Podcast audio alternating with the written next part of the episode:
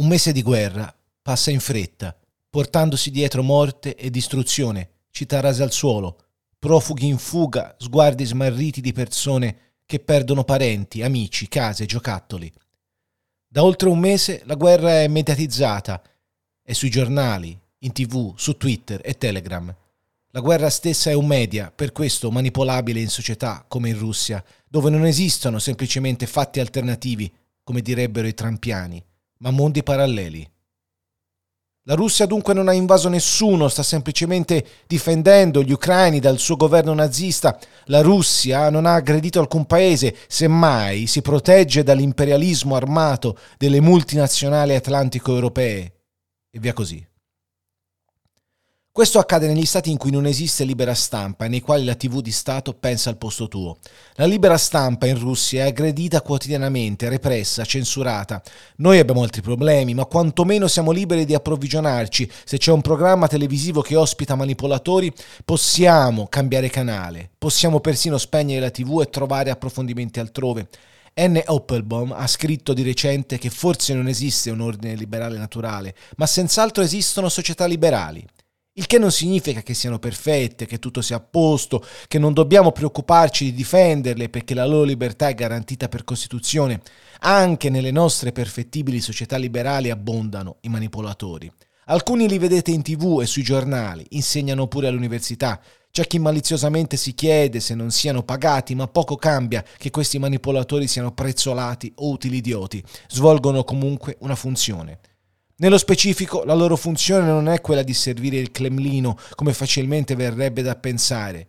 Il fatto che abbiano posizioni macchiettistiche, citofonare Carlo Freccero, non significa che siano meno pericolosi. Certo, il cortocircuito esiste, questi manipolatori trovano spazio in tv perché le opinioni divergenti aiutano a creare un ambiente comunicativo polarizzato e la polarizzazione crea audience.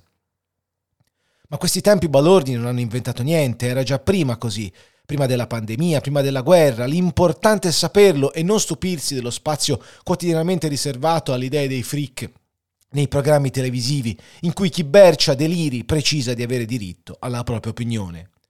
Come ha detto una volta il senatore americano Daniel Patrick Mohinan, hai diritto alla tua opinione, ma non hai diritto ai tuoi fatti.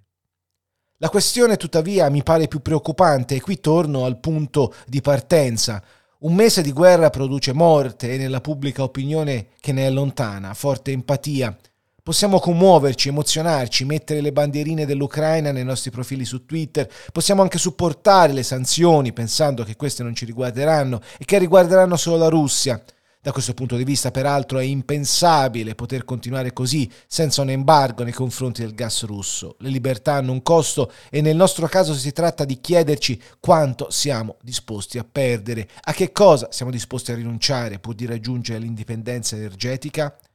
Intanto potremo persino scoprire che dopo un mese, dopo due, dopo tre, la nostra empatia sta venendo meno ed è qui che i manipolatori potrebbero trovare maggiore soddisfazione dopo aver trascorso settimane, anche sulla TV italiana, a spiegare che Vladimir Putin va capito, che non bisogna aiutare gli ucraini con le armi, che bisogna fermare la forsennata corsa al riarmo, come dice Beppe Conte da giorni nelle sue interviste, mettendo in competizione la difesa e le bollette della luce. Fatico a pensare che tutto questo sia solo folklore, che sia soltanto becero opinionismo o tentativi di riacchiappare consensi perduti. Preciso meglio. Nel caso del leader del Movimento 5 Stelle è esattamente questo. Conte cerca di recuperare voti a sinistra, sa dunque benissimo che cosa sta facendo. Così come lo sanno i Freccero d'Italia, sanno insomma tutti molto bene che cosa stanno facendo. Sanno che nella nostra volatilità ipercomunicativa basta poco ad annoiarci. Per questo i tribuni da talk show concorrono alla manipolazione della pubblica opinione e all'indebolimento del sostegno alla popolazione dell'Ucraina, alla quale abbiamo dato armi per difendersi, per resistere, il minimo sindacale.